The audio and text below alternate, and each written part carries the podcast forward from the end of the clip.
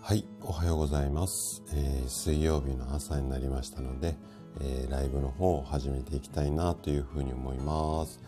はい、じゃあね、あ、とつさんおはようございます。いつも一番ありがとうございますね、朝からね、いろんなところでお会いしましてありがとうございます。ちょっと、えー、ツイッターの方に、えーと、告知をしたいと思うので少々お待ちいただけますか。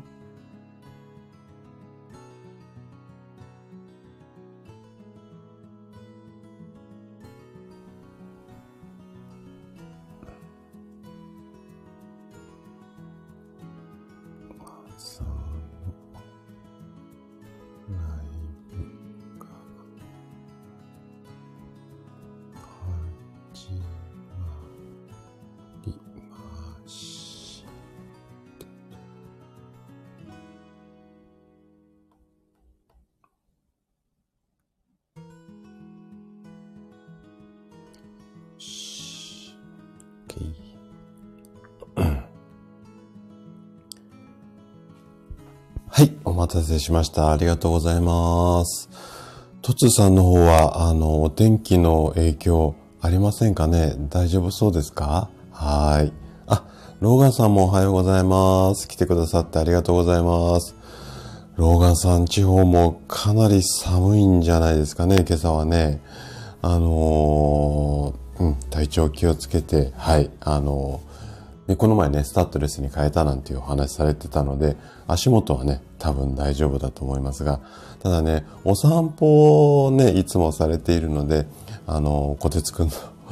合わせてね、あの、足元気をつけるようにしてください。あ、風が強いと、そうですね、あの、私住んでるの横浜なんですが、横浜もね、すごい、昨日の夜からもう窓がガタガタ言うぐらい風で、今朝は多少収まってるんですが、それでもね、かなりあの風強くて、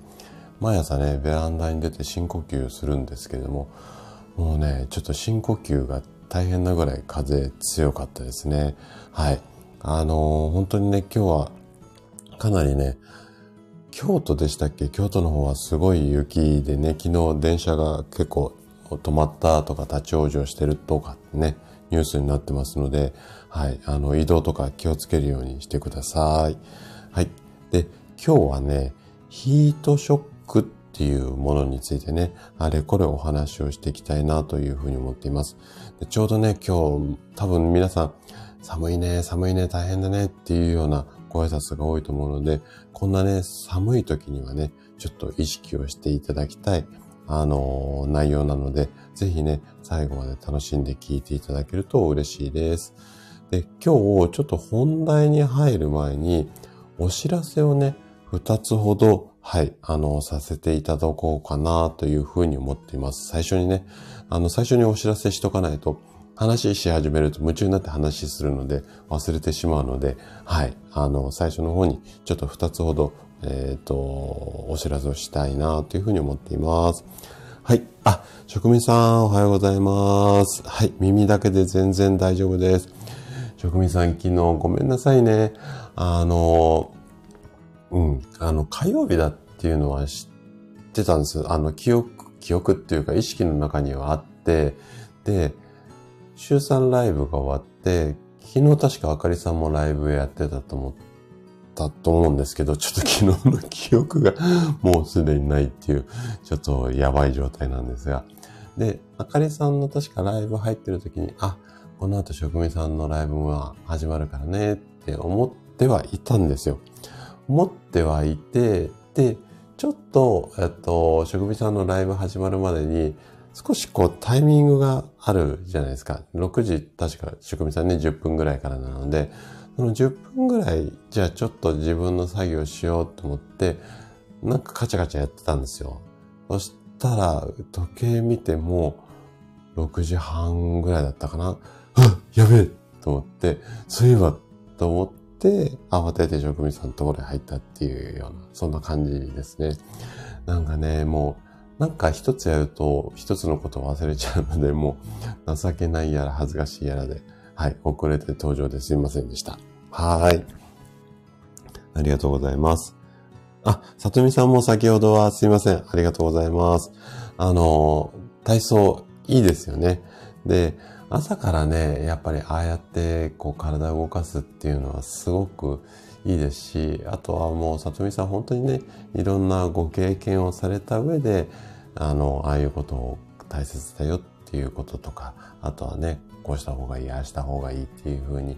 あの、伝えられてるので、まあ、私もね、ちょっとこう、うん、サラリーマン時代に体調を崩したっていう経験があって、で、サラリーマン卒業してよんじゅっさいから治療家っていうような、まあそんな生き方をしているので、ある意味ね、どこかこう共感ができるような、まあそんな感じなので、これからもね、ちょっとね、いつもあの、朝支度をしてるタイミングで、えっと、で、水曜日と木曜日は私、院の方が、整体院の方が休みなので、ちょっと朝ゆっくりできるのでお邪魔できるんですが、なかなかね、タイミングよくこうライブにお邪魔できないんですけれども、ぜひね、ちょっと時間やりくりして、さとみさんのね、ライブもお邪魔させていただこうかな、なんていうふうに思ってますので、はい、ぜひこれからもよろしくお願いします。はい、えー、佐藤さん、佐藤さん、佐藤さんでいいのかな？はい、あのー、はじめまして、えー、来てくださってありがとうございます。あ、えっと、衣食同源まで、プロフィール、はい、あの、読んでいただいてありがとうございます。ちょっと、えっと、初めてなので、えー、プロフィールを読まさせていただきます。えー、早朝枠で、あ、そっかそっか、先ほどフォローもいただいてましたね。はい、ありがとうございます。えー、早朝枠で京都の南から配信しています。皆様寒いけど体調に気をつけてくださいね。ということで、はい。京都、大変そうですよね。あのニュースとかツイッターの投稿とか見てると。大丈夫です。大丈夫そうですかね。はい。ありがとうございます。えっと、毎朝ね、しちじから健康の情報ということでいろいろとお話をさせていただいて、だいたいごふんからじゅっぷんぐらい毎朝お話をさせていただいてます。で、水曜日の朝はね、まあしちじからだいたいはちじぐらいまで、あのいちじかんぐらい、あの朝のライブということで、えっと、お話をさせて今、あの、いただいてますので、ぜひよろしくお願いいたします。はい。あ、佐藤さんでいいんですね。はい、ありがとうございます。山健さんもおはようございます。来てくださってありがとうございます。山健さん地方はお天気いかがですかね。あのー、まあ、移動とか体調とか、ぜひね、ちょっとみ、あの、日本全国大変みたいなので気をつけてください。はい。えー、さとみさんも感謝いたします。どうぞよろしくお願いします。あ、こちらこそよろしくお願いします。あ、宮中さんもおはようございます。来てくださってありがとうございます。宮中さん地方はどうですかね。あのー、お天気とか、えっと、寒さとか、はい、体調気をつけて頑張ってください。あ、佐藤さんは道路が凍結ですか。大変ですね。あのー、気をつけて、ね、事故とかもね、皆さんないといいんですけどね、車、うーん、自転車、電車、ね、それぞれ移動は本当に気をつけていただきたいなというふうに思います。はい。えー、っと、皆さん同士でご挨拶ありがとうございます。あ、山県さんとこ雪がいっセンチぐらい積もってるんですか。いやー、大変だな。私もね、やっぱりこう寒いのがね、ちょっとやっぱ体ガチガチになっちゃうので苦手なので、はい。雪降ってるところは本当に大変だなと思います。ぜひね、体調気をつけてください。あ、てるさんもおはようございます。来てくださってありがとうございます。てるさん地方はいかがですかね。お天気とか風とか、うん、寒さとか。はい。あの、皆さん大変そうなので、ぜひぜひ気をつけてください。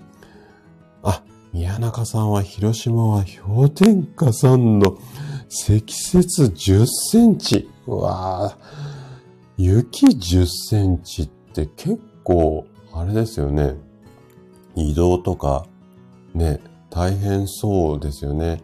あの、私、まあ、スタイフもそうなんですが、ツイッター結構毎日開いていて、ツイッターとかもね、皆さん、あの、雪の写真とか、うん、あの、投稿されていて、本当にね、くれぐれも雪は本当に、こう、そんなにね、日本もしょっちゅうしょっちゅう雪降る地方ってそんなに多くないと思いますので、はい、あの、ぜひ移動とか気をつけてください。あ、てるさんのところも雪なんですね。しかも、気温マイナスごどですか。はい。もう本当にね、くれぐれも体気をつけてくださいね。もう氷点下って冷蔵庫の中よりも寒い状態ですもんね。なので本当に気をつけていただきたいのと、ね、今日これからね、この後お話しするヒートショック。もうね、あのー、外が氷点下だと、本当にこのあたりヒートショック、あのー、ひどい時にはね、死亡しちゃうケースもあるので、ぜひね、ちょっとこう今日の話参考にしながら気をつけてください。はい。で、えっと、そうそうそう、あのー、お知らせがあるんですよ。で、お知らせふたつあるんですが、まずひとつめ。ひとつめが、えっと、この前まで、えっと、この大人の健康教室の方で、えー、シリーズでお伝えしていた自律神経と睡眠の話。こちらの、えっと、台本をまとめたっていうか、あのー、やつっていうか、こう、Kindle 本が完成しました。はい。あの、おめでとうございます。で、完成したって言っても、今まだ出版させてくださいって Kindle さんに昨日申請をして、おそらく問題なければ今日、えっと、出版できるようになりましたよっていうふうに、えー、連絡来ると思うので、まずね、ご紹介は、えっと、今度の土曜日本の紹介のところでさせていただこうかなと思うんですが、この土曜日に紹介したタイミングでは、おそらくね、あのー、まあ、アンリミテッド、Amazon のアンリミテッドやられてる方はいつでもね、無料で読めるんですが、無料のキャンペーンっていうのをまたやります。いつかかんの無料のキャンペーン。で、えっと、今度の土曜日のタイミングではおそらくその無料のキャンペーンやってますよ、こんな本出しましたよっていうようなご案内ができると思いますので、ぜひね、こちらも合わせて、はい。で、今回、今回もそうなんですが、えっと、自律神経と睡眠の話。まあ、本なので、文章でも読めるんですけれども、それぞれの、こう、えっと、一つ一つのお話の中に、リンクを埋め込ませていただいてます。で、これ、あの、スタイフの中で全部お話しした内容の台本をそのまま、Kindle 本にしてるだけなので、そのリンクをクリックすると、そのスタイフの配信に飛べるっていう形で、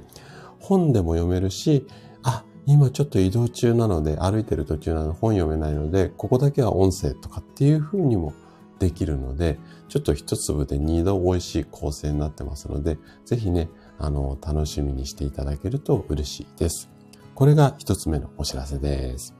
あ、ゆめこさんもおはようございます。来てくださってありがとうございます。寒いですよね。本当に。うん、あの、関東、横浜はね、雪は降ってないんですが、まあ、寒いですね。本当に足元冷えて、今ね、膝掛けしながらね、お話をしてるんですが、もうね、寒いからね、本当にお互い体調気をつけましょうね。はい、ありがとうございます。はい、ということで、一つ目のお知らせが終わって、で、二つ目、二つ目のお知らせなんですが、えー、っとね、多分、来週ぐらいになると思うんですけれども、ちょっとね、あの、昨年からね、メンバーシップっていうようなことは活動させていただいてるんですが、ちょっとね、初めての有料配信っていうのをやってみようかなというふうに思っています。で、どんなことを話ししようかなって思ってるかっていうと、えー、健康ビジネスの、まあ、裏の顔っていうか闇っていうか、まあ、健康ビジネスっていうか健康食品について、あれこれちょっとね、あの、お話をしていこうかなというふうに思います。で、ちょっとね、あのー、企業名とか商品名とかをもしかしたら固有名詞出しちゃうかもしれないので、うんと、ちょっとね、無料の放送だといろいろこう、いろんなこ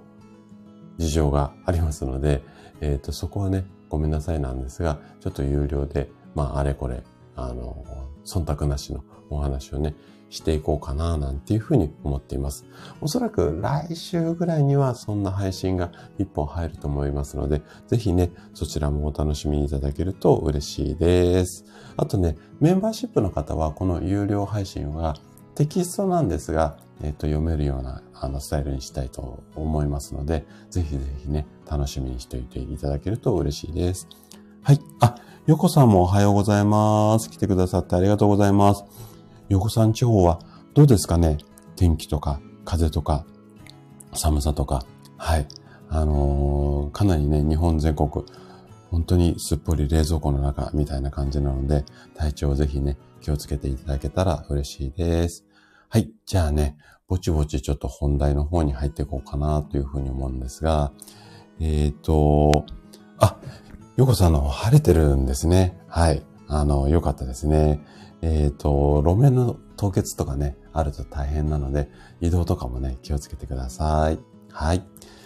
で、このね、寒い季節になってくると、こう、あったかい部屋から、例えばこう、寒いお風呂なんかに移動するときみたいな感じで、こう、急激なね、温度変化があったときには、皆さんの体の対応が追いつかず、まあ、ちょっと体がびっくりした状態になってしまう。これをヒートショックなんていう風に言って、これの、まあ、事故っていうのかな。体調崩したり、中には死亡っていうケースもあって、こういう系、あの、事故が多発してきます。で、本当にね、ヒートショックって後でもね、数字紹介しますけども、死亡例なんかも、あの、毎年紹介されて、とてもね、危険な症状なんですよ。で、特に、あの、年齢高めの方に多く起きるっていうようなイメージがね、あの、多いヒートショックなんですけれども、あのー、最近はちょっと若い方でも起こりますよっていう情報もちらほらで、死亡例なんかも、えー、と報告されているので、まあ、これ気をつけたいんですが、基本的にはね、温度差が大きかったりだとか、熱いお風呂、長風呂をしたりする方に起こる可能性もあるので、注意しなきゃいけません。で、今日はこのヒートショックがなんで起こってしまうのかっていうところと、あとは予防策についてあれこれ詳しくお話をしていって、最後その予防策の一環でまたおまけコーナーということで、ちょっとね、最後もね、聞いてくださった方へのプレゼントをご用意してますので、まあ、あの、最後までね、楽しみに聞いていただけると嬉しいです。で、今日はね、特にあのー、周りにね、高齢の方だったりだとか、こういったこう、なんていうのかな、寒さに弱い方っていうのかな、あの、注意すべき方がいる場合は、本当に今日の配信、えー、いろいろと参考になること多いと思いますので、ぜひね、えー、最後まで楽しんで聞いていただけると嬉しいです。じゃあね、早速、あの、本題の方っていうか、入っていきたいと思います。じゃあね、そもそもヒートショックとはっていうところからね、話をしていこうかなというふうに思うんですが、ね、ヒートショックっていうのは、急な温度変化によって血圧がこう上がったり下がったりすることで、心臓だとか血管に負担をかけてしまって、えっと、それでこう起きる現象なんですよね。で、特に冬場のお風呂でお年寄りの方が起こしやすい症状っていうような、あの、イメージが多いと思うんですが、まさにそんなことで発生するケースが非常に多いです。で、めまいだったりとか、立ちくらみみたいな感じは、まあ軽いものなので、症状が収まるまで安静に過ごしていただければ OK なんですが、ちょっとね、重症になってくると、例えば、呼吸困難、胸、あのー、呼吸できなくなったりだとか、激しい胸の痛みが発生してしまうことがあります。で、ヒートショックが原因で、ちょっとね、怖い病気である心筋梗塞であったりだとか、脳梗塞になってしまって、要は心臓が弱いような方、まあ、特に年齢高めの方は心臓弱い方多いので、こういった方には注意が必要ですよ。まあ、こんな、まあ、病気というか症状なんですよね。で、えっと、このね、急激な温度変化っていうところがポイントなんですよ。で、人間の体っていうのは、この急な気温とか温度の変化に対応できるように、こう、血管をね、自然とコントロールするんですね。で、その詳しい仕組みまでは覚える必要ないんですが、例えばなんですけれども、その急、よくね、患者さんにはね、この急激ってどのぐらいが急激なのかっていうところをね、ちょっと聞かれるんですけれども、一般的な医学の教科書には、その、うんとね、例えば朝と晩だったりとか、前の日と今日、この気温差、温度差がごど以上あると体がびっくりするよっていうふうに言われています。なので、例えば今日がじゅうどで、最高気温がじゅうどで、えー、明日がごどとかっていう時には、やっぱり体がちょっとキュッてなりやすい。で、血圧が上がったり下がったりしやすい。あとは朝と夜で気温差、まあ最高気温と最低気温ですね。もうこれね、多分毎日ね、もうごど以上あるとは思うんですよ。なので、ちょっとね、やっぱこのあたりは注意が必要かなというふうに思います。はい。えっと、ヨコさんが、トツさん、ヒートショック気をつけてくださいね、ということで、そうですね。私もね、ちょっとヒートショック気をつけなきゃいけないなっていう、ちょっと年齢に差し掛かってきてるので、私自身にもね、話をしているんですが、今日は。はい。あ、しゅうさんおはようございます。先ほどはありがとうございます。えっと、雨の方は大丈夫でしたかね。はい。で、今日はヒートショックについて、あれこれお話をしていってます。で、最後にね、またおまけコーナー付きで今日もね、進めていきたいなというふうに思います。週さんのところはおそらくヒートショックはそんなにね、ち地域的には、うん、大丈夫かなというふうには思うんですが、ぜひね、参考になれば嬉しいです。じゃあね、ヒートショックはこんなものだよっていうのは、まあ今の話で大体イメージは湧くと思うんですが、次にヒートショックってどんな時に発生してしまうのっていう風な話をしていきます。で、あ、ワイワイさんもおはようございます。来てくださってありがとうございます。今日はね、ヒートショックについてね、あれこれ話をしていってます。ワイワイさんの方は、あれですかね、お天気とか、風の強さとか寒さとか、今日大丈夫そうですかね。はい。あの、もしね、今日出かける用事があったら、ぜひね、気をつけて、はい、あの、移動するようにしてみてください。はい。で、えー、っと、ヒートショックが、まあ、どうして起こっちゃうのかっていうところを話し続けていきたいなっていうふうに思うんですが、ごめんなさいね、今日寒いので、ちょっと、こまめに左右、いつも飲みながらなんですが、いつもよりちょっと多めにね、飲みながらお話をさせてください。で、先ほどもお話しした通り、ヒートショックっていうのは、急な温度変化に、まあ、要は体がついていかないことが原因で発生するんですよね。で、まあ、夏もね、えっと、涼しいクーラーから暑いところにっていうところはあるんですが、特に冬ですよね。冬は、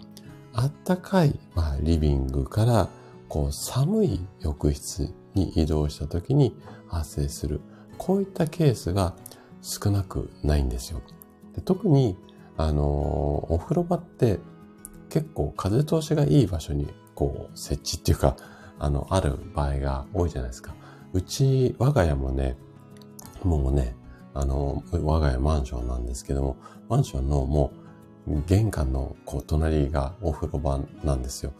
なので、すごく風通しがいいので、本当にね、寒いんですよ。夏はね、涼しくてすごく快適なんですが、冬は寒いので、えっと、気をつけなきゃいけないな、というふうに思うんですが、で、結構、えー、お風呂場でのヒートショックっていうのは、あの、注意する方が多いんですけれども、後ででもね、もう少しちょっと詳しく話するかもしれないんですが、お風呂だけじゃなくてね、トイレ。ここもね、意外と、まあ、穴場っていう言い方変ですけれども、あの、ヒートショック多く発生してるみたいです。あの、いろんな統計を見ると。で、トイレもね、意外とこう寒いお宅って多いじゃないですか。まあ、我が家もそうなんですが。で、えっと、要はその、お風呂場はこう寒い中で裸になったりするところがすごく危ないんですけども、トイレもね、こうズボンを下ろしてお尻ペロって出すじゃないですか。で、やっぱりね、寒さに肌が触れるので、ここもね、意外とヒートショック気をつけなきゃいけないポイントなので、お風呂とトイレは気をつけよう。こんな風に覚えていただけるといいかなという風に思います。はい。えーと、ちょっとコメントに戻らさせていただいて、えーと、あ、ヤナさんおはようございます。来てくださってありがとうございます。満員電車。今日は移動大丈夫そうですかね。電車の方満員ってことは皆さん順調に普通通り動いているんですかね。今日はね、ヒートショックについてあれこれお話をしてるんですが、もしかしたらね、場所によって皆さんもね、通勤、あの、足元、凍ってる場所とかもあるかもしれないので、ぜひね、気をつけてゆっくり歩くようにしてください。はい。えーと、わゆやさん、皆さんにご挨拶ありがとうございます。いつもね、ありがとうございます。で、皆さん同士でご挨拶ありがとうございます。えーと、よこさんは、昔トイレにオイルヒーターを置いてました。うん。あのね、その方がいいと思います。トイレね、意外と穴場だと思います。で、えっと、私の、まあ、自宅もね、トイレ、ちょっと涼しめなんですが、私のね、整体院もね、結構トイレ、あの、場所的にね、ちょっとね、あの、涼しい感じなので、院内はね、結構暖房を入れてるんですけども、朝ね、えっと、院に着いたら暖房を入れて、うん、全部屋ね、掃除をするんですが、その間はね、ずーっとトイレ開けっぱなしで、トイレが冷えないように、患者さんをお尻出した時にギュッて体固まっちゃうとね、大変なので、トイレ冷えないように。あとはね、患者、患者さんの合間と合間、予約の合間、ちょっとさんじゅっぷんとかいちじかんとか開くタイミングがあるので、その時にはね、トイレのドアね、開けっぱなしで、できるだけね、暖房がね、そのトイレにね、暖房の空気がね、入るように、まあ、そんなことをね、冬場はね、ちょこちょこやったりしています。はい。えーと、あ、シュウさん、いつもメモ書き、本当に助かります。ありがとうございます。はい。えーと、ヒートショックは、お風呂だけじゃなくて、トイレも要注意ですね。はい。えー、ゆみかさんがオイルヒーター良いですよね。そう、オイルヒーターはね、空気も汚さないからね、すごくいいですよね。えーと、わよやさんは異常に寒い場所ですね。そうなんですよ。トイレね、意外と寒いですよね。はい。でね、医学的にちょっと噛み砕いて説明しますけれども、ヒートショックって、まあ、どんな感じで発生してしまうのかっていうのが、ちょっとね、こんな流れになりますよっていうところを今説明していきますね。まず、あったかい部屋で、えっと、過ごしていると、まあ、その状態で血圧が安定しているんですね。で、こっから、じゃあお風呂入るよ、トイレ行くよっていうふうに移動した時に寒い場所なので、寒いと、こう血管がキュッて縮こまって、縮こまると伸び縮みしないので、これで血圧がグーンって一気に上昇してしまいます。で、この後ね、この後、うんと上昇した血圧のまんま熱いお風呂にドバンって浸かると、今度は体が急に温まるので、血管がね、緩まってブワってこう広がって、今度は血圧が低下してしまう。この急にこう上がって、で、お風呂でドカって下がる。この上下の幅が広すぎることによってヒートショックっていうのが発生するよ。こんな流れなんですよね。今、だいぶ噛み砕いたので、おそらく今のでイメージ湧くと思うんですが、要は血圧が急に上がったり下がったりすることでヒートショックっていうのが発生するんですよ。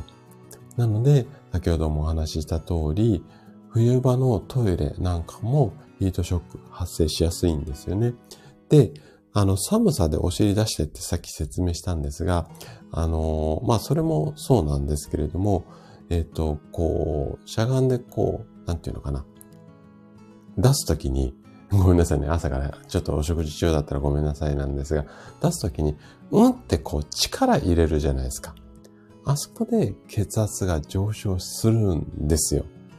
で、えっと、出すじゃないですか。出すと、すっきりして体の力が抜けるので、ここで血圧がふって下がるんですよね。この、うーん、出し入れっていうか、そこでも血圧が上がったり下がったり、さっきのお風呂と一緒ですよね。になってしまうので、ヒートショックが起こりやすい。まあ、あの、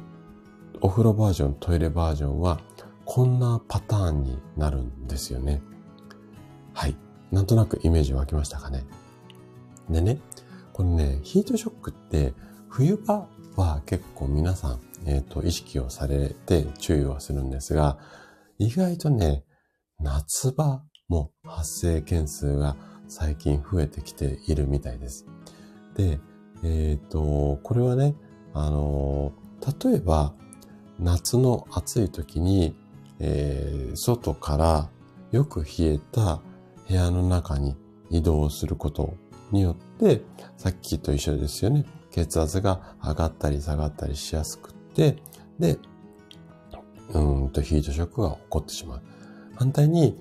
えー、冷房が効いた部屋から暑い、ムワンとした外に出る時によって、また血圧が上がったり下がったりしやすいっていうことですよね。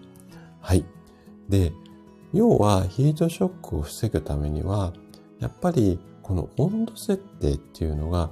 結構重要になったりします。で、急に暑かったり、急に寒かったりっていうところが、えっと、大切、大切っていうかポイントになるので、ここに対して工夫を入れるっていうことが、えー、大切になってきますね。で、えっと、後で、まあ、こういう時に大切、あ、なんだ、えー、こういう予防をしていきましょうっていうお話をしますので、そのあたりもね、参考にしていただければ嬉しいです。はい。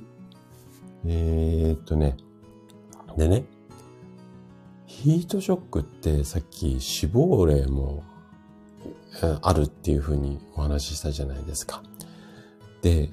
どのぐらい死亡例があるのっていうことなんですけれども、私ね、これいろいろ調べたんですが、そのヒートショックでお亡くなりになっているっていうようなデータっていうのが、ちょっとね、見つけきらなかったんですよ。はい。ごめんなさいなんですけど、ただ、年齢が高い方のお家で、えっと、お風呂に、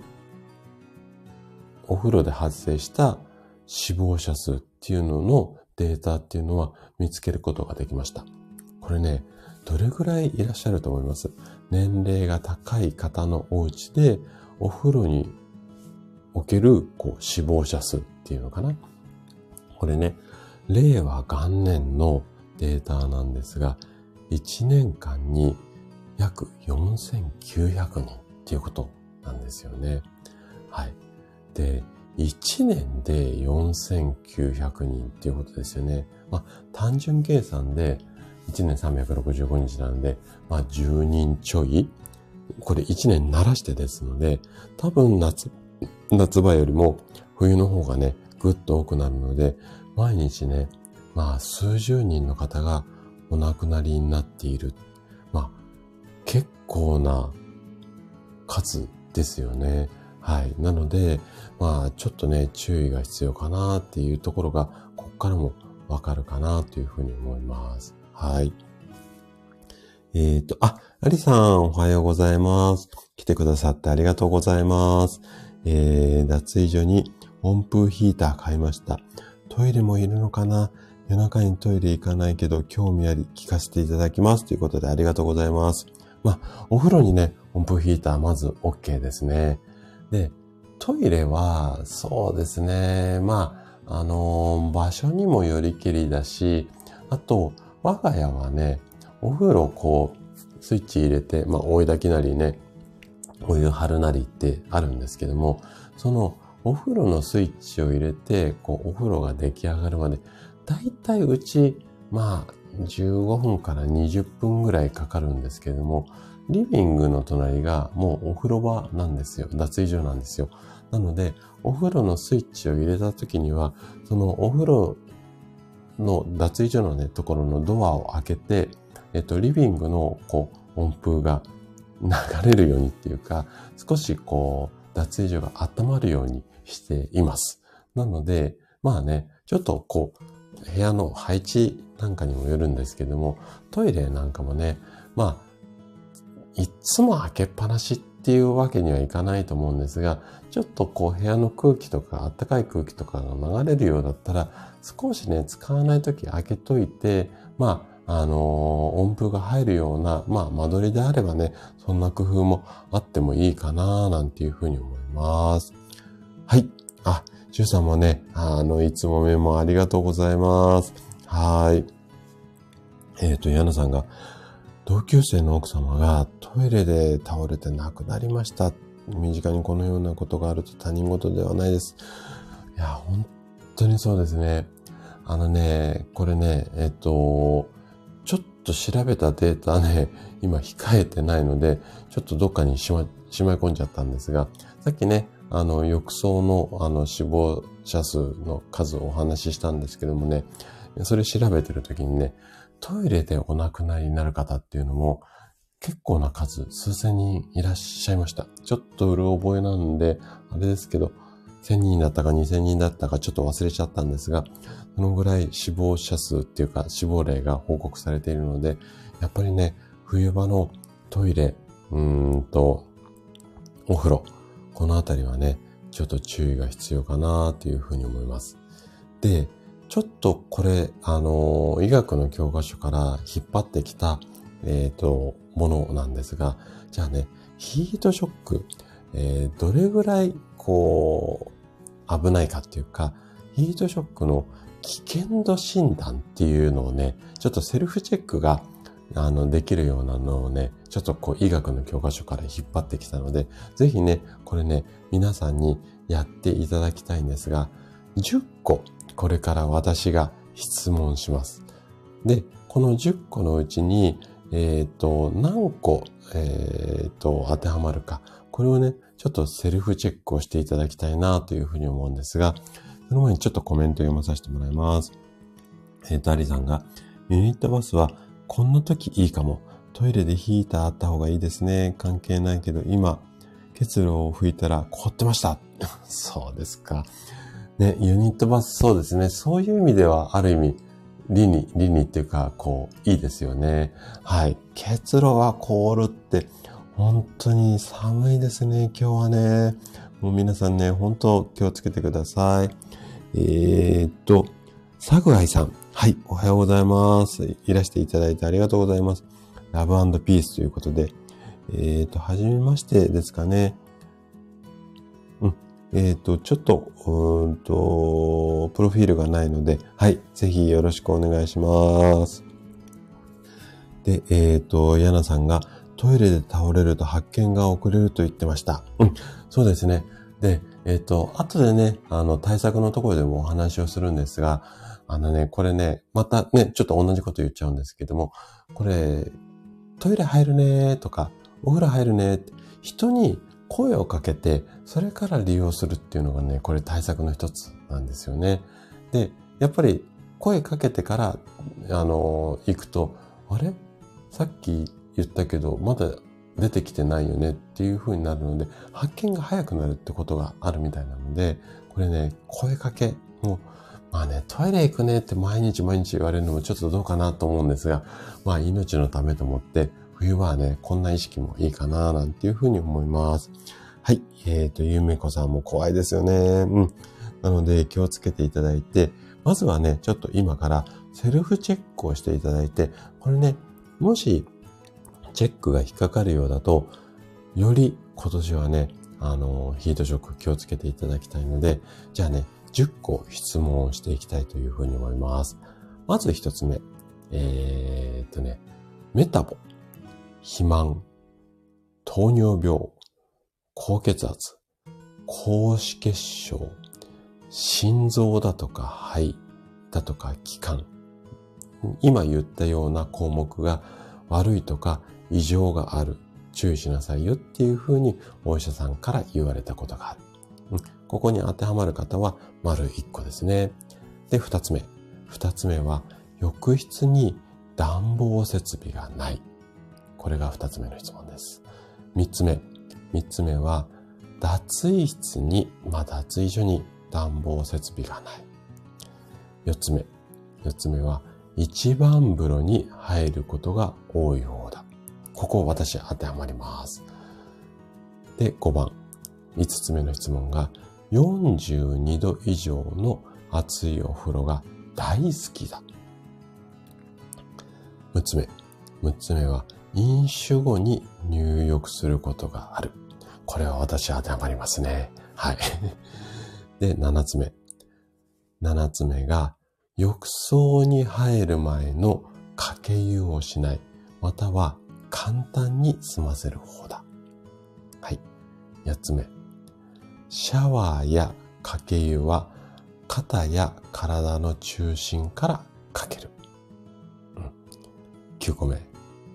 入浴前に水やお茶など水分を取らない。で、じゅっこめ。一人暮らしである、または家族に何も言わずお風呂に入る。これがじゅっこの、えー、質問です。何個当てはまりましたかね？はーい。シュウさんむっつ。うん。よ、えー、ユミコさんよっつ。あ、ワイワイさんはいっこ素晴らしいですね。私もね、実はね、よっつ当てはまりました。で、これ、ごこ以上当てはまる方は、ヒートショックの危険性が大きいですよっていう、こんなセルフチェックでした。はーい。どうでしたかね、皆さん。あ、アリさんはにこ。ヤナさんきゅうこですか。きゅうこはちょっとヒートショック、あの、気をつけていただきたいな。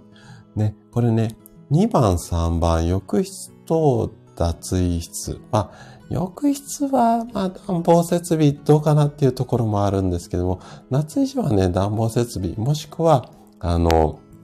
さっきの窓開け、ドア開けで、ある程度いけるかなと思いますので、はい、あの、この辺気をつけていただいて、ヤナさんちょっと要注意なので、はい、気をつけてください。はい。で、まあ、今ので、こう、セルフチェックの中でもね、大体こう、関連するんですが、ヒートショックに、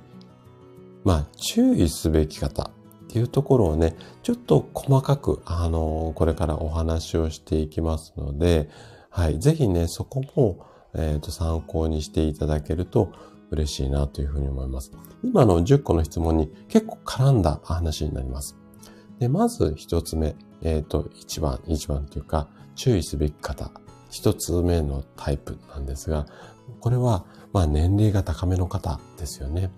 で、えっと、先ほどね、お話しした通り、ヒートショックっていうのは若い方でも発生する可能性もありますが、やっぱりね、年齢高めの方が、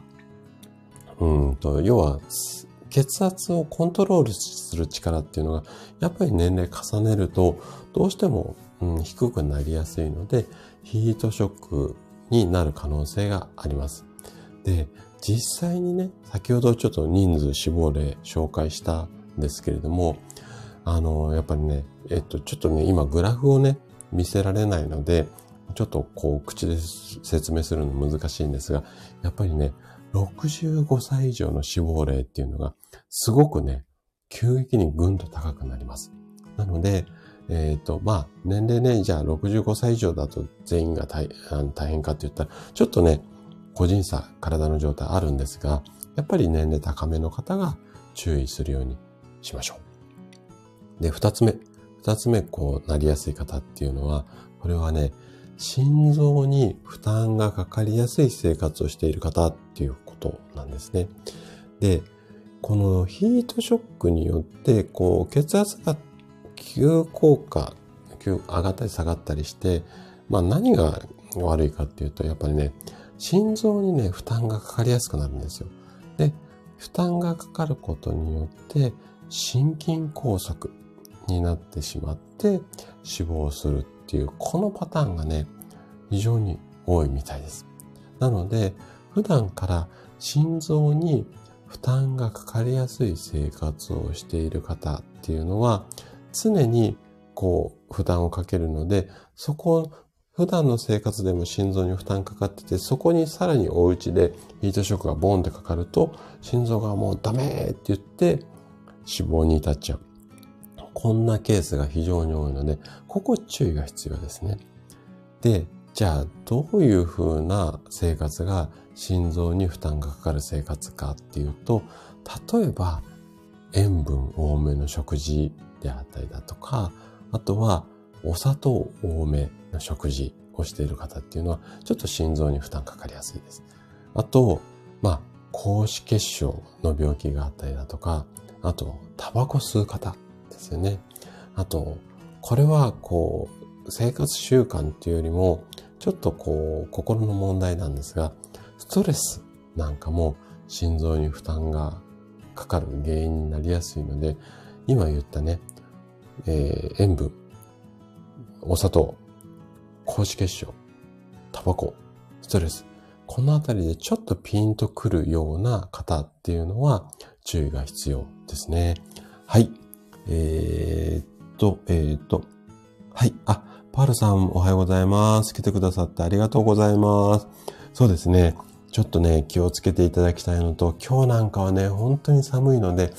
今夜のお風呂なんかはね、今日の話参考にしながら、ヒートショック気をつけていただけると嬉しいです。はい。えーと、ヤナさんは先日、そう、そうですね。ヤナさんやられてましたね。寒中みそぎしましたが、私の場合危険でしょうか。あのね、えーと、寒中みそぎが、えっと、そのものが悪いっていうわけではなくて、まあ、あれはおそらく修行っていう要素もあると思うんですが、普段からああいう風に寒い、あったかい、寒い、あったかいっていうのを生活の中に取り入れているような過ごし方をしていれば、あの寒中みそぎは全然問題ないと思います。ただ普段は、例えばなんですけども、ちょっとこうストレートな表現になりますが、ぬくぬくと生活していて、あのピンポイントだけで寒中みそぎをやって、またぬくぬくに戻るっていうと、ちょっとやっぱりさっきお話しした心臓に負担がかかりやすいので、例えば、そうですね、よく私たち小さい頃って寒い冬でもなんか寒風摩擦がいいとかってね、いう健康法っていうのかな、あったじゃないですか。なので、普段からこう肌をさらすっていうか、そういうような習慣があるようであれば、うんと、大丈夫。ただ、あと、あのタイミングだけ寒中みそぎっていうようであれば、ちょっとね、負担があのポイントだけかかってた可能性があるので、やはりお風呂場温めたりしながら必要以上にケアする。こんな対策でいいかなというふうに思います。はい。あ、パルさん、あの、お役に立つといい、嬉しいです。ありがとうございます。はい。えー、シュさんもメモね、いつも本当にありがとうございます。本当に助かります。ありがとうございます。じゃあね、ちょっとなりやすい方、えっと、続けていきたいと思います。次のポイントが、動脈硬化がある方だとか、あとはね、生活習慣病がある方。このあたりも要注意ですね。動脈硬化っていうのは、そもそも、うんと、血管がね、硬くなる病気なんですよね。あとは、生活習慣病っていうのも、血管にダメージを与える病気なので、こういったその血関係の病気を持っている方っていうのは、このヒートショックで血圧がボーンと上がったり下がったりっていう時には耐えきれなくなってしまうんですよね。で、血管が例えば破裂をしてしまって、それが原因で病気になったりしま、あ、病気じゃない、えっと、死亡に至るケースがあるので、このあたりちょっと注意が必要なんですけども、病気の病名で言うとね、こんな病気をお持ちの方はちょっと注意が必要です。糖尿病、高血圧症とか高血圧病ですね。あとは、これ中高年の方多いんですが、脂質異常症。あと、シュウさん シーパップ 確か使われてましたよね。睡眠時無呼吸症候群の方。このあたりの病気と言われている方は、ちょっとヒートショックあの、毎年冬は注意するようにしてみてください。はい。で、次の、えっと、ポイントが、えっとね、お風呂場とリビングの温度差が大きい家に住んでいる場合ですね。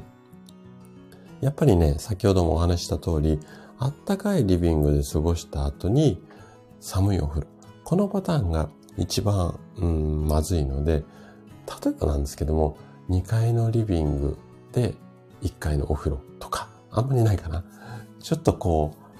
要はあったかいところから急にこう寒いお風呂場に行くような動線のお家に住まれている方が注意が必要ですね。はい。で、次のポイント。これはさっきのあの質問のところにもあったんですが、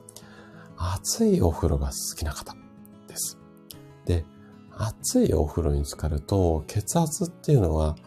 上がります。で、暑すぎるといわゆる急上昇っていう状態になるんですよね。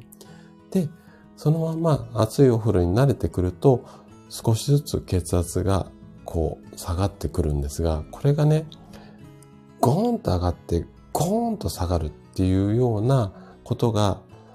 大きい、その上がり下がりが大きいとやっぱりね、血管に負担がかかるので、なのでお風呂でヒートショックが起こりやすいんですよね。で、ぬるめのお風呂だとこの血圧がボンって上昇したり下がったりっていうのが少ないんですけれども、暑いお風呂だと寒い脱衣所から急に暑いお風呂にドバッて入るじゃないですか。なので、ここはね、ちょっと注意が必要です。で、お風呂でね、ぼーっとしてしまう。こんな時には、ちょっとヒートショックの前触れの可能性もあるので、ここは注意が必要ですかね。はい。で、次のポイントですね。もうちょっとありますので、えっと、いきたいと思います。長風呂が好きな方。これもね、ちょっと要注意です。で、どうしてかっていうと、長い時間お湯に浸かっていると、体がね、汗かいて、えっと、血液がちょっとね、ドロドロになりやすくなってしまうんですよ。で、ドロドロになると、やっぱり循環が悪くなって、まあ、お風呂に入ってて熱中症みたいな状態になるんですよね。で、これが原因でヒートショックになりやすいので、まず浸かる時間の目安としては、だいたいじゅっぷんからじゅうごふん。で、長風呂の方っていうのは、要はお風呂の中で熱中症になりやすいので、入る前にコップ一杯のお水を飲む。もしくは、もうペットボトルにお水入れて、お風呂の中に持ち込んで、お風呂に入りながらお水飲む。で、水飲むとこの血液ドロドロもちょっとね、あのー、ゆる、緩まれてか薄まりますので、こんな工夫がちょっと必要かななんていうふうに思います。はい。えっと、さとみさんは、暑いお風呂は何度以上でしょうか？いつもよんじゅういちどかよんじゅうにどぐらいですっていうふうにご質問なんですが、一応あの医学の教科書で熱いお風呂って言われるのはよんじゅうにどいじょうっていうふうに言われています。ただ、これよんじゅうにどが目安って言っても、にじゅうだいの方とろくじゅうだいの方、ななじゅうだいの方に対するよんじゅうにどって、やっぱり体の反応が違うので、ちょっと個人差はあるんですが、基本的にはよんじゅうにどいじょうは熱いお風呂。こんなイメージで オーケー です。はい。じゃあ、ごめんなさいね。次のポイントに行きたいと思います。で、えっと、これが最後のポイントかな。えっと、ヒートショックになりやすい方。これはちょっと私も要注意なんですが、お風呂より前にお酒を飲む方。私は夜晩酌を必ずします。まあ、胸張って言えることじゃないんです。で、お風呂が、あ、お風呂がね、ご飯終わって、のんびりちょっとした後にお風呂入るので、まさにこれね、私なんですが、これね、お酒を飲んでからお風呂入る方っていうのは、お風呂に入る前に、先ほどの長風呂の、あの、予防策と一緒なんですが、お水飲むことがいいんですが、えっとね、お酒を飲むことによって、アルコールの、こう、まあ、作用で、血圧が下がりやすくなるんですよね。で、この下がった状態で、そのまんまドボンってお風呂に入ると血管が急にボワって開くので、で、また開いた後血圧が下がってっていうような、この上下があるので、なので、えっと、前ね、収録の配信でもお話をしたんですが、お酒飲みながら白湯飲みましょうなんて話をしたんですけれども、お酒飲む方はお水を一杯飲んでから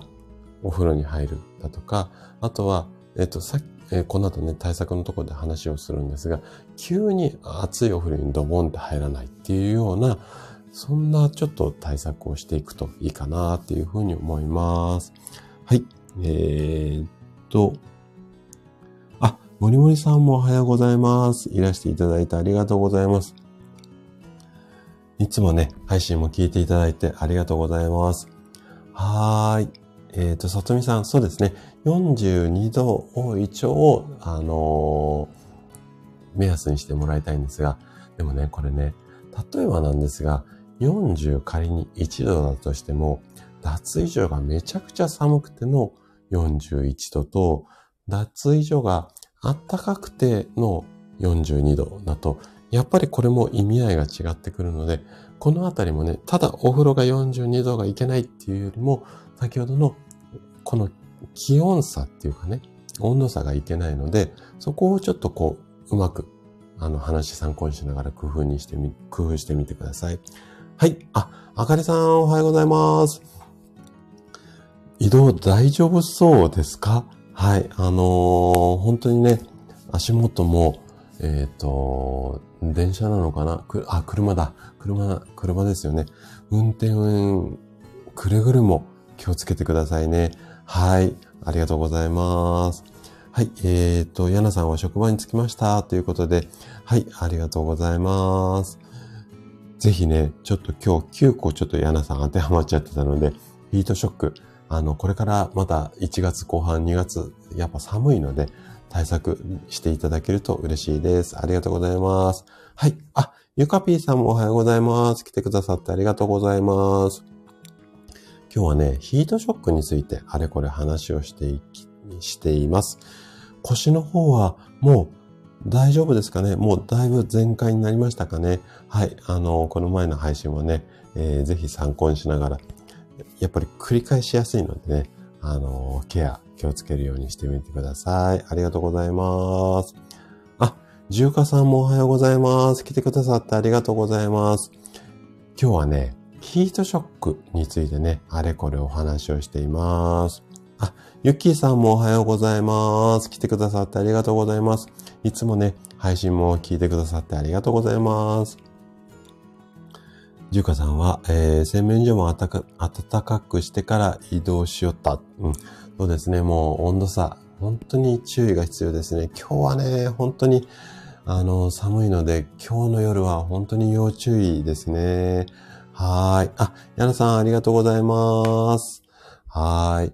じゃあね、こっからはヒートショックの、まあ、予防、どんな対策していけばいいのかっていうところをね、えっと、話をしていきたいなというふうに思います。まず一つ目、まず一つ目は、まあ、お風呂場との温度差を減らすっていうことを意識してもらいたいんですけれども、まあ、あの、ヒーター入れたりとか、先ほどのね、ちょっとリビングからの暖かい風を送ったりとか、まあ、いろいろ対策があると思いますので、で、このあたりはね、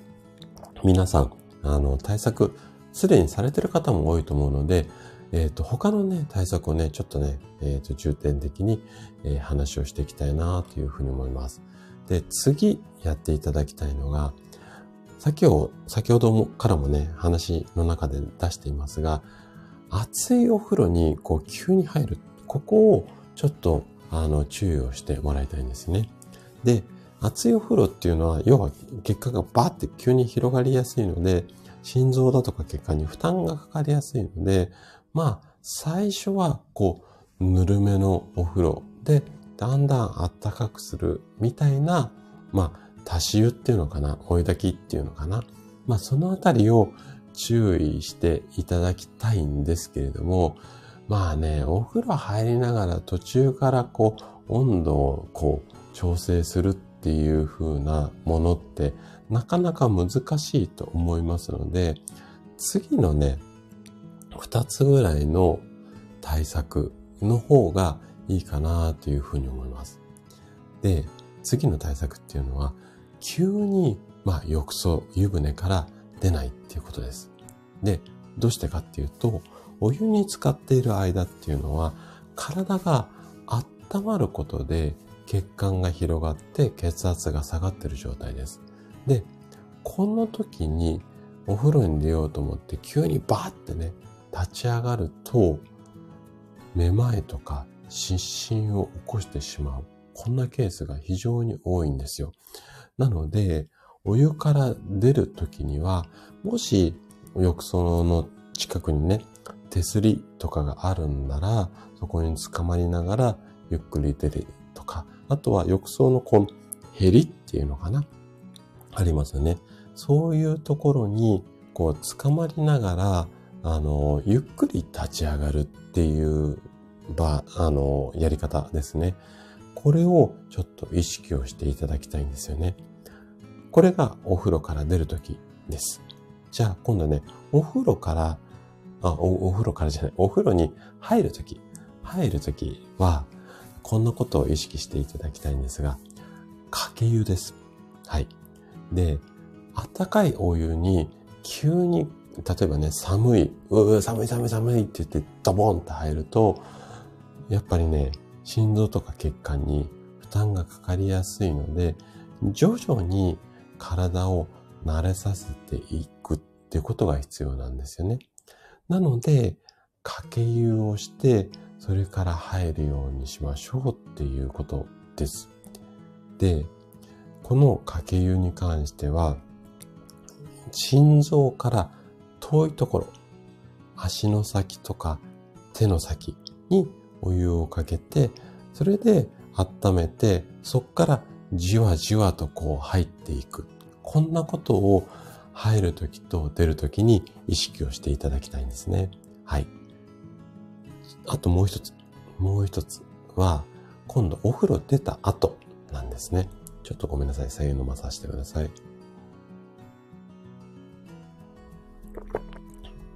で、お風呂出た後は、うーんとね、あ、ごめんなさい。お風呂出た後じゃない。食後だ。食べた後はすぐにお風呂に入るのをちょっと控えるようにしましょう。はい。で、食べた後っていうのは胃や腸、要は消化器官に血液が溜まりやすいんですよね。いろいろこう頑張って胃や腸が消化するために作業するので、血液をガーってこう集めるんですよ。で、この状態っていうのは血圧がちょっと低い状態になるんですよね。で、この低い状態のまますぐドボンって入ると、やっぱりここで血管がバッて広がって血圧がボンって上がるので、なので、えっと、食後、ちょっと消化してから、目安とすると、だいたいいちじかんぐらいしてからお風呂に入るようにしましょう。はい。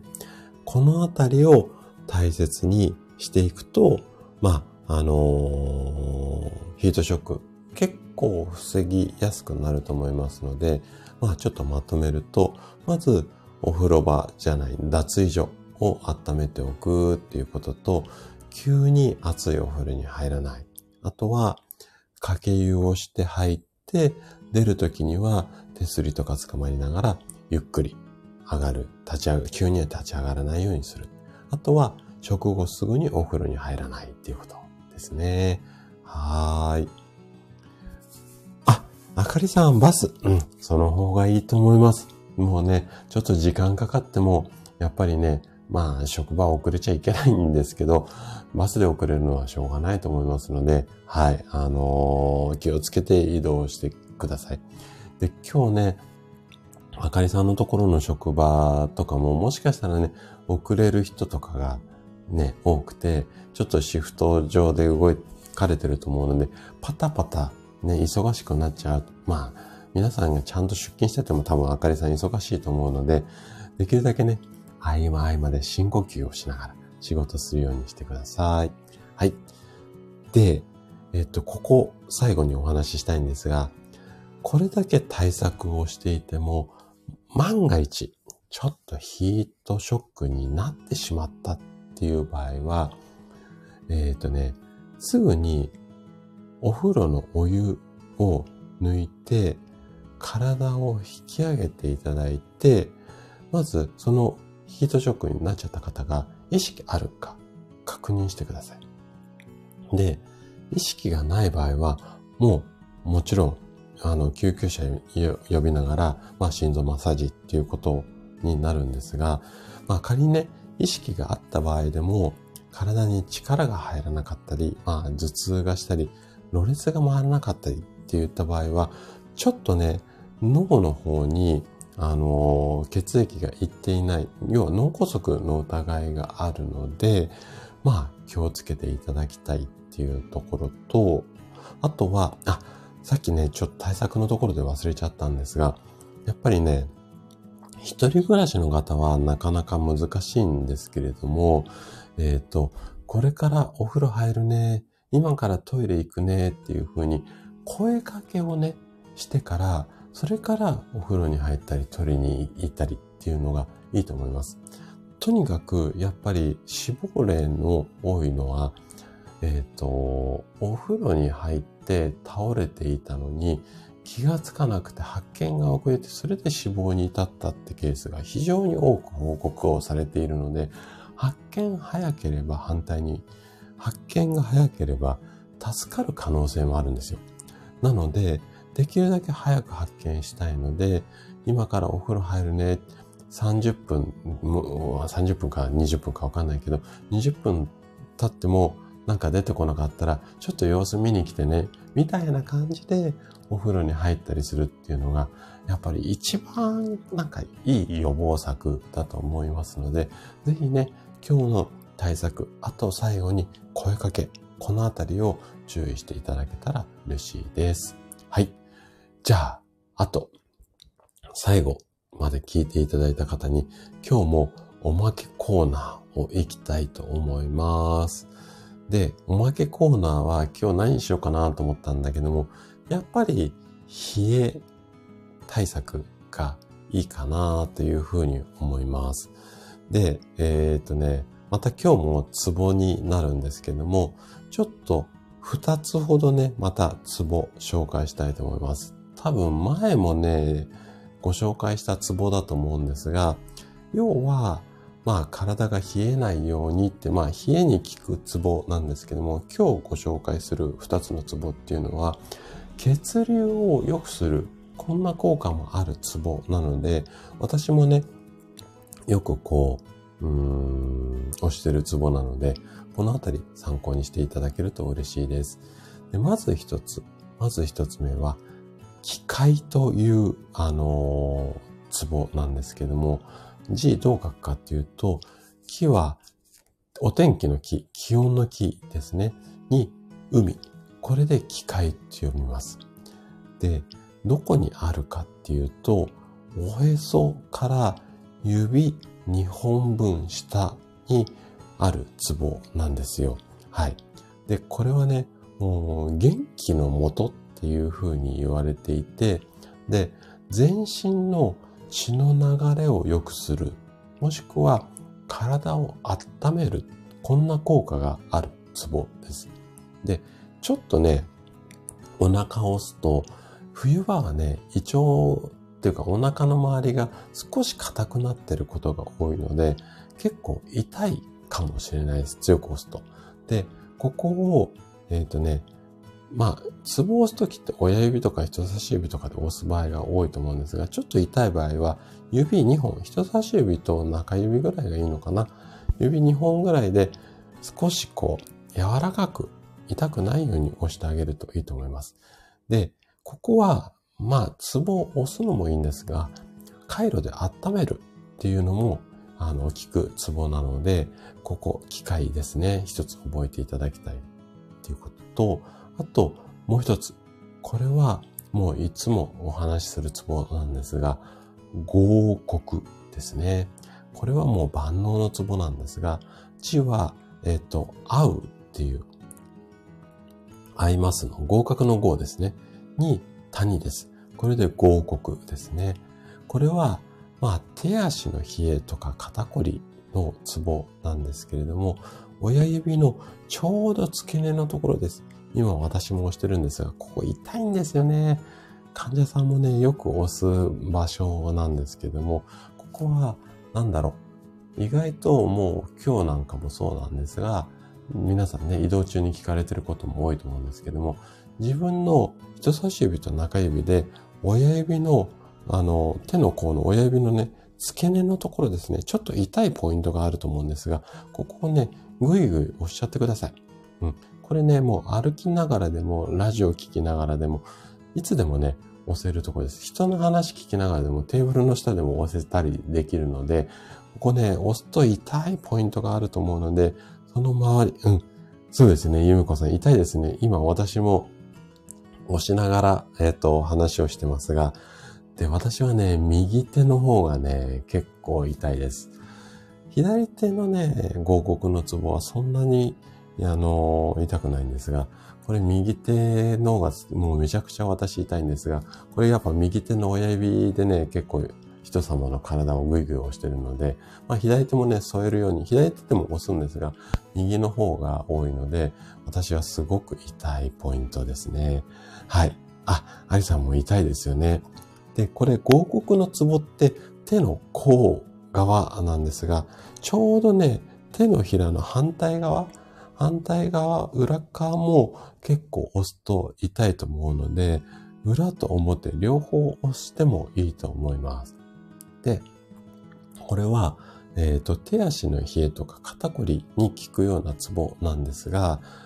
基本的にはね。あとはね、あのー、顔がむくんでる時だとか、歯が痛い時とか、あのね、そういったことにも効いて、結構万能のツボなので、なんか調子悪いなって言った時には、まず合谷、こんな感じで覚えていただいても OK かなというふうに思います。はい。ということで、えー、っと、おまけコーナーまで終了しました。はい。そうですね。アリさんね、あの、何回か押してるとほぐれてきて、今度は押してるとだんだん気持ちよくなるので、最初、ちょっと痛いかもしれないんですが、ここはね、手はね、結構押しといてあげるといいかなというふうに思います。で、自分の手って結構マッサージしやすいので、このね、合谷のツボを一つ覚えてもらって、自分の体を自分でこう、手で触れるっていうかね、マッサージするって、やっぱり体の声に耳を傾けましょうなんていつも私言いますけれども、こういう体の反応を自分でこう感じ取る癖っていうのをつけるためにもね、こう、ツボ押しってすごくいいかなと思うので、ぜひこの合谷含め参考にしていただけると嬉しいです。はい。ということで、まあ、ちょっとはちじも過ぎたので、ぼちぼち終わりにしていこうかななんていうふうに思います。で、えっと、冒頭ね、ちょっとお話はしたんですが、えー、今週末に、えーKindle 本、うん、自律神経と睡眠の話、私自身ではよんさつめになりますかね、Kindle 本の出版をしますので、また土曜日の本の紹介でお話をしたいなというふうに思っています。あと、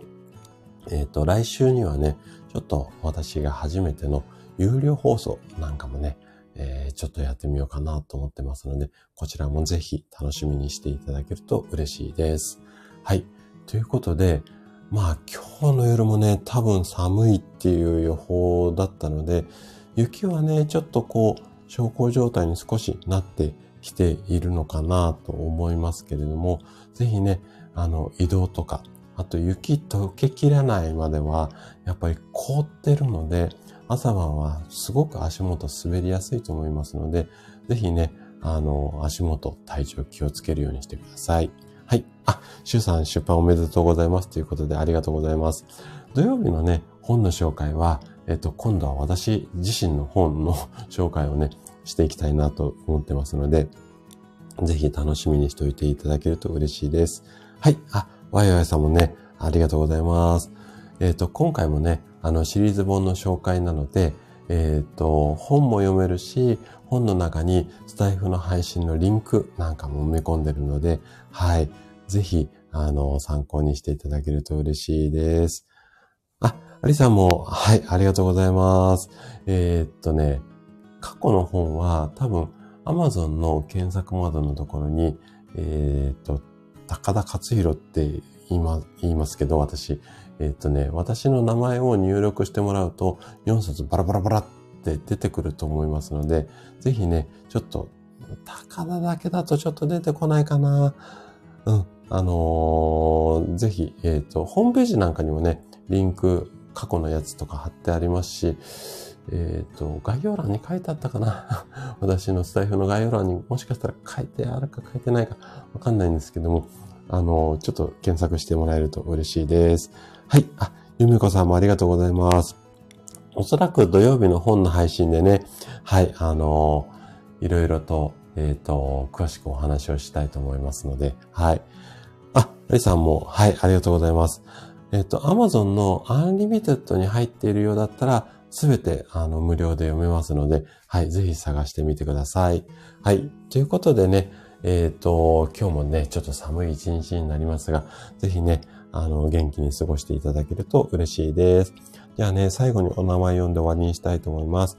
アリさんもありがとうございます。ゆめこさんもありがとうございます。わゆあいさんもありがとうございます。しゅうさんもありがとうございます。えー、ゆかぴーさんもありがとうございます。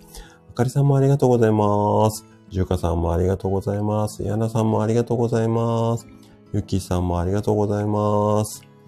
えーっと、あと、あ、さとみさんもありがとうございます。えー、パールさんもありがとうございます。かのさんもありがとうございます。あと、あ、師匠もありがとうございます。さぐあいさんもありがとうございます。あとはね、あの、潜って聞いてくださってる方もありがとうございます。ではでは、えっと、今日も素敵な一日をお過ごしください。あ、いい子さんもいらしていただいたのにごめんなさい。えっと、そろそろ終わりにしますので、また、あの、来週もライブやりますので来てくださると嬉しいです。ありがとうございます。じゃあ寒いんですが、あの、元気に過ごしましょう。ありがとうございます。あ、アリさん見つけていただいてありがとうございます。はい。ぜひ読んでみてください。ありがとうございました。ではでは、失礼します。